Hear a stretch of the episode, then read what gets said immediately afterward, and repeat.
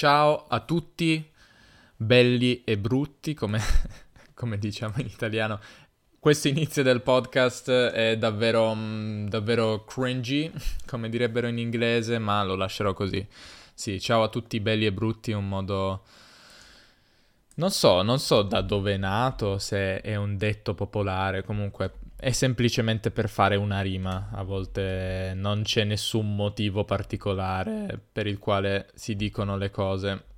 Dunque, dopo questo avvio, dopo questa partenza decisamente imbarazzante, continuiamo eh, in questa nuova sezione, in realtà non è neanche così nuova, eh, di riflessioni senza trascrizioni, perché siamo già all'episodio numero 12.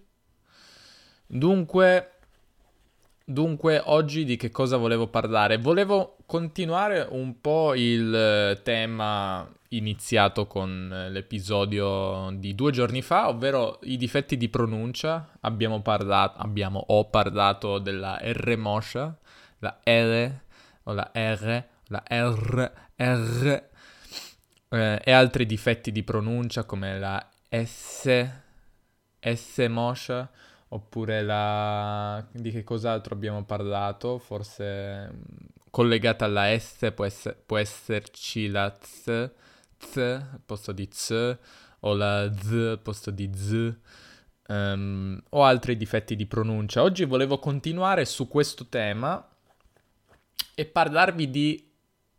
dei miei difetti di pronuncia. Una cosa divertente è che ho scoperto esattamente ieri eh, di avere altri difetti di pronuncia. Grazie a, ad Erika, conoscete Erika da, da diversi episodi. E lei ieri mi, mi, fa, mi fa, mi dice, eh, parla- ho parlato di, di mi fa in un episodio di usi colloquiali, mi fa come sinonimo, sinonimo di mi dice, mi fa, ma dici la parola bagno in una maniera strana, anzi lei avrebbe, avrebbe detto correttamente dici la parola bagno in una maniera strana. E io dico ma che cosa stai dicendo? Eh, mi sembrava assurdo che la sua pronuncia fosse quella corretta perché sostanzialmente il suo modo di pronunciare questo suono, GN, gn, è praticamente rendendolo doppio si dice geminato, un suono geminato, questo è un termine della linguistica perché normalmente le persone dicono doppie, fare le doppie, eccetera. Nella linguistica si chiamano fonemi ge- geminati, credo. In ogni caso, la, la, la, sua pronuncia di questo fonema era, era doppia, geminata, quindi per esempio, eh, appunto, la parola che, di cui parlavamo era bagno, e a quanto pare questa è la pronuncia corretta, io dicevo invece e ho sempre detto bagno, bagno e bagno, bagno, bagno. Non so se sentite la differenza, non è una differenza enorme, me ne, acco- me ne rendo conto, mi rendo conto che per uno straniero potrebbe essere una differenza difficile da, da capire, o anche da carpire. Non so se conoscete il verbo carpire. Carpire vuol dire prendere, diciamo, mm, afferrare, ecco. Carpire vuol dire afferrare, strappare. Si può dire, per esempio, carpire un segreto. E... Mi, mi ricordo che da piccolo da piccolo, quando non sapevo questo verbo carpire, mi sembrava un errore, perché forse qualche, forse una professoressa mia diceva carpire e dicevo carpire, capire forse, invece no, carpire eh, è un verbo diverso. Se, se, volete fare i fighi, come si suol dire, se volete fare i fighi potete dire carpire al posto di, di capire, in alcuni casi ovviamente, perché non sempre va bene, ma se dite tipo il segreto, la verità ultima dell'universo, ehm, qualcosa di nascosto che strappate potete dire che avete carpito questa cosa. In ogni caso, eh, perché ho detto tutto questo non lo so, come al solito, Ma mh, continuiamo dunque con questa mia storia triste di come ho pronunciato questi, eh, questo suono e, e poi come scopriremo anche altri suoni, sì. Il suono GN appunto, come poi ho verificato, effettivamente deve essere pronunciato in questa maniera, con una doppia. Ehm, io non sapevo questa cosa, assolutamente.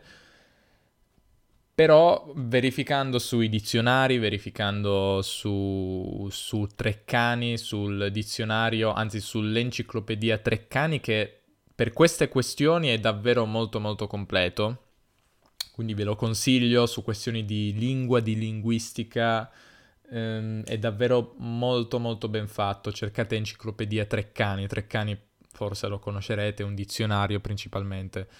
Ehm, e ho scoperto dunque che c'è una serie di suoni che si chiamano di consonanti rafforzate che richiedono sempre una pronuncia geminata, quindi come se fosse una doppia.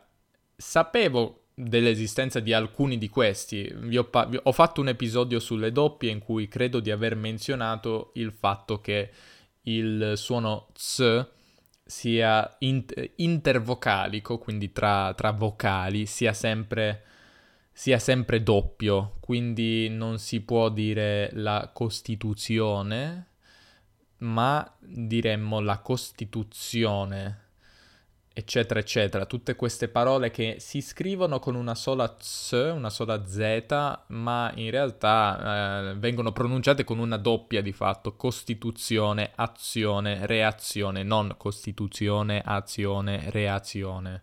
Non... È molto innaturale dirlo in questo modo, Sem- sembra una pronuncia di uno straniero più che di un italiano.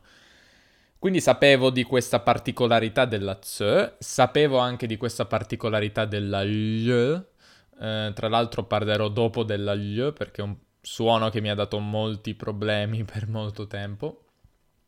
Eh, però non sapevo che c'erano anche altri suoni che sono sempre doppi, sono sempre geminati. Eh, sì, della L non ho menzionato, la, anche la L è sempre doppia, non si può dire eh, aglio, aglio, è aglio, o non si può dire, mh, mm, non so, mh, mm, begli, begli, eh, scusate, non si può dire begli, ma è sempre begli. La mia pronuncia di questo suono mh, mm, potrebbe essere non perfetta perché è un suono che ho... Ok, volevo parlarne dopo, ma ne parlerò adesso. Sì, um, il suono GL mi ha sempre dato problemi. Essenzialmente non lo sapevo pronunciare fino a due o tre anni fa correttamente ed è un difetto di pronuncia di cui non ho parlato, non ho parlato ieri, ma è, è, abbastanza diffuso.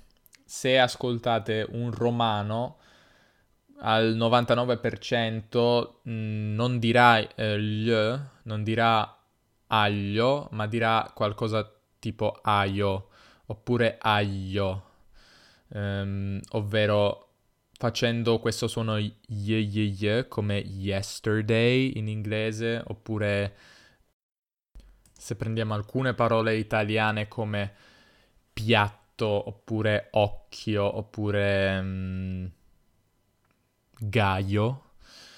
Quest- in, tut- in tutte queste parole, piede, un'altra, c'è la cosiddetta, questa cosiddetta semiconsonante, ovvero quando abbiamo due vocali che formano, può, forse, credo si chiami dittongo, mm, ma forse in realtà non è un dittongo perché è una semiconsonante. Non sono esperto di fonetica, però una, so che una semiconsonante eh, sono questi suoni come la y, come la wawa, come in inglese white. Non è una vocale come per esempio a, e, ei, ma in realtà è una semiconsonante perché, benché non possa essere una consonante perché non c'è una frizione come la F, la K, la S, comunque sono wa wa wa, è simile nel suo comportamento a una consonante. Ecco, in italiano abbiamo piatto, uomo, uovo, pia, ya, ya, queste sono semiconsonanti questo è il suono che viene spesso utilizzato da, per esempio dai romani o dalle persone che non sanno pronunciare correttamente eh, il suono L, GL. Quindi per esempio aglio, come se fosse una sorta di... di come se fosse eh, come se venisse utilizzata questa semiconsonante che c'è in piatto ma raddoppiata, geminata, aglio, aglio, quindi più lunga in questo caso. A volte, a volte nemmeno allungata, semplicemente aglio, tipo tagliare. Um, un romano potrebbe dire devo tagliare la torta, devo tagliare, oppure devo tagliare la torta. Um, nemmeno devo tagliare la torta, ma proprio devo tagliare la torta, devo tagliare la torta, devo tagliare la torta, qualcosa del genere. Chiedo scusa se il mio accento romano non, non, è, non sembra autentico a eventuali ascoltatori romani, che dubito ci siano, però magari, non so, Luca Lampariello mi ascolta, in quel caso ciao Luca. Ehm, però lui non credo abbia questo problema, credo che la sua GL sia buona, anche se non lo so, dovrei verificare. In ogni caso, questo è un problema che c'è a Roma, ma non solo, io ho avuto questo problema tutta la mia vita e se non sbaglio questo è uno dei suoni più difficili da imparare e forse l'ultimo o uno degli ultimi suoni che vengono imparati da un bambino ed è un suono che dà molti problemi agli stranieri perché sostanzialmente spesso viene sostituito con una yo, yo, ya, ye, questa semiconsonante di piatto Oppure viene sostituita da una L, come non so, appunto aglio al posto di aglio, qualcosa del genere, dato che sono i suoni più, più vicini che, che, si possono trovare. In ogni caso io avevo questo problema, ho avuto questo problema per, per molto tempo, per una ventina d'anni della mia vita e, e, poi ho deciso, mm, voglio imparare me- meglio, meglio come si fa questo suono. Non sono sicuro di esserci riuscito al 100% perché ogni tanto mi sembra che ci sia qualche stranezza, ma mi sembra che comunque sia meglio di prima. Non sto facendo apposta usare tutte queste parole con la GL. Mi sembra che, che sia meglio di prima e che... Mm, di aver fatto un progresso. Comunque, tornando invece al... Sì, quindi, ritornando al nostro discorso, la GL insieme alla gn, la gl, la gn, sono due suoni che sono sempre geminati, sempre raddoppiati, ma ce ne sono altri. C'è la sh, e anche questa è stata una scoperta che ho fatto ieri, che mi ha davvero colpito, non sapevo, perché se prendiamo per esempio la parola che io direi uscire, a quanto pare la pronuncia corretta è uscire, non uscire ma uscire. Questa pronuncia per me è naturale solo in alcune parole, per esempio lasciare direi che per me è corretto, non, non direi mai lasciare. Stessa cosa per asciugare non direi mai asciugare, ma asciugare sempre. Però già per esempio la parola asciutto a me sembra abbastanza normale, non so perché, ma mi sembra normale asciutto, non direi asciutto. Come a quanto pare è corretto, perché anche qui cercando la, mh, mm, anche la trascrizione fonetica nell'alfab- nell'alfabeto internazionale IPA ma anche cercando spiegazioni mm, ho scoperto che questo suono, questa consonante sh rientra tra queste. Eh, quindi abbiamo detto la z, la gn, la l, la sh e manca ancora forse la z. Eh, adesso non mi ricordo in quali parole, forse... Eh,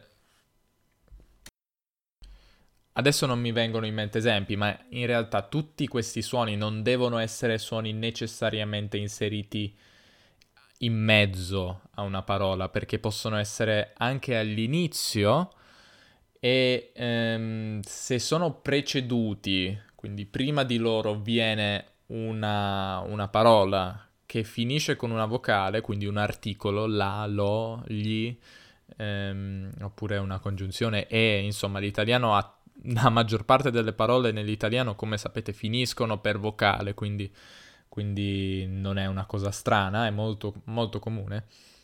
Allora la parola dopo in quel caso, eh, che, che, ha all'inizio uno di questi suoni, come gl, come sh, come z, z, ehm, vedrà eh, lo stesso fenomeno, cioè si verificherà lo stesso fenomeno, quindi lo zio, lo zaino, lo zoo, non diremmo lo zio, sentite la differenza tra lo zio, che non è italiano, e lo zio, oppure lo zoo, lo zoo.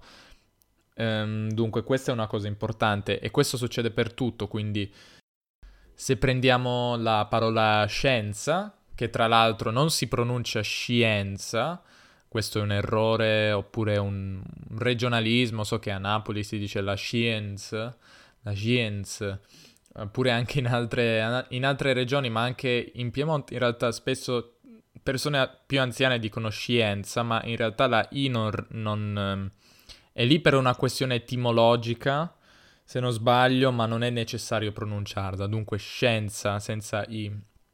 E, ehm, per esempio, se diciamo una cosa come l'ha detto la scienza, non diremmo l'ha detto la scienza, a quanto pare, per me è una scoperta, ma l'ha detto la scienza, eh, l'ha detto, l'ha detto la, la, zia. Tra l'altro, tra l'altro, forse ho pronunciato la parola zio con questo suono in tutto questo podcast, o almeno, diciamo, l'ho usata prima, qualche minuto fa. Questa è la mia pronuncia della parola zio, perché a dire la verità nell'italiano standard, cioè lo standard dice che questa parola si pronuncia zio. Se t- cercate la trascrizione IPA di zio troverete, il, troverete TS, che vuol dire z. Mm, io però dico zio perché in Piemonte si dice zio, tutti dicono z e dunque questa per me è la pronuncia. Questa è la difficoltà dell'italiano e della pronuncia dell'italiano per molti, perché c'è uno standard che in, eh, diciamo per alcuni aspetti è rispettato magari ovunque in Italia, cioè il mio modo di parlare può essere canonico sotto alcuni aspetti, il modo di parlare di un toscano può essere canonico sotto alcuni aspetti, ma non secondo altri, perché un, un, un toscano dice la Coca- Coca-Cola, eh, che non è canonico, non è italiano canonico, benché si dica che, benché il, il toscano sia la, mm, l'origine, la, la, il pilastro attorno al quale è nato l'italiano, cioè le, è, rappresenta la base dell'italiano, però il toscano poi si è allontanato e eh, diciamo il toscano non è il toscano del 1300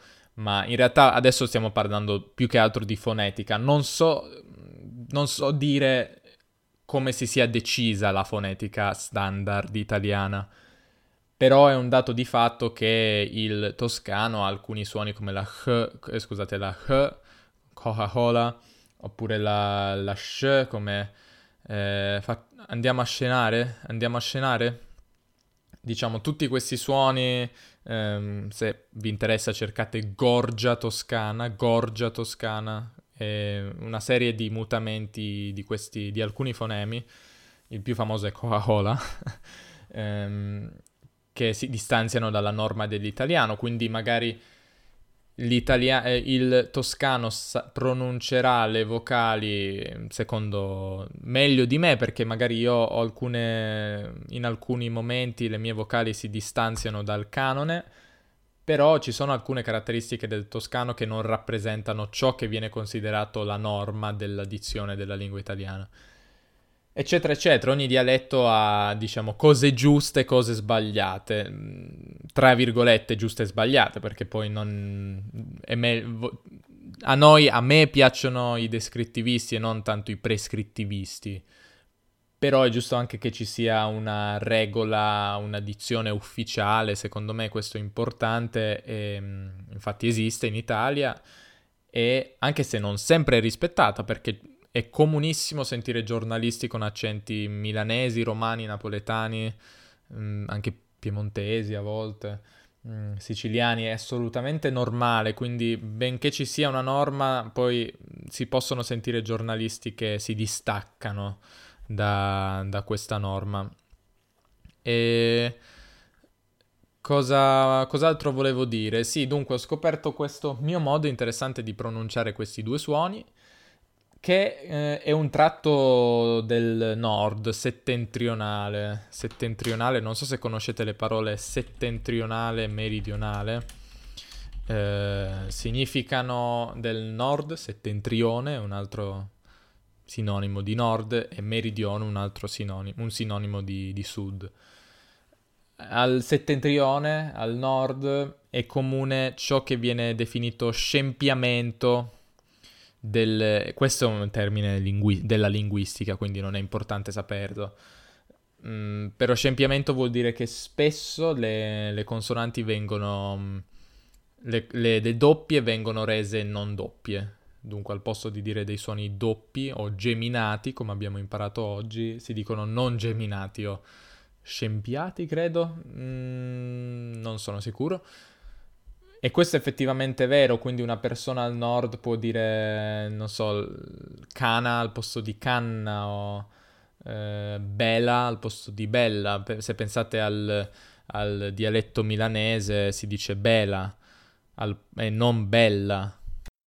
Quindi il nord ha, que- ha questa, de- questa tendenza Mm, io non ho questa tendenza nel mio modo di parlare, o almeno pensavo di non averla, perché in tutte le parole, in, per quanto riguarda tutti gli altri suoni, tutte le altre consonanti, non, non ho questo fenomeno. Direi che è difficile oggigiorno che una persona della mia età parli pronunciando le vocali, que- le consonanti in questo modo, scempiate, se si dice così.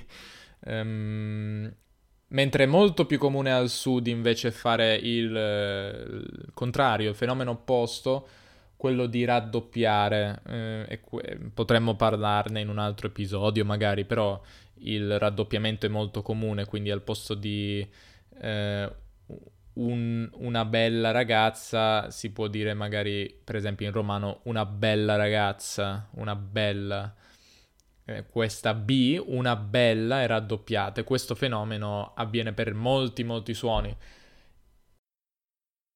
Questo, questo fenomeno al sud è molto comune, ma in realtà è presente anche in italiano. Pensate a tutte le parole come sebbene, se più bene o dapprima, da prima, da prima. Ne ho anche parlato in un episodio di usi colloquiali. Um, piuttosto, più e tosto.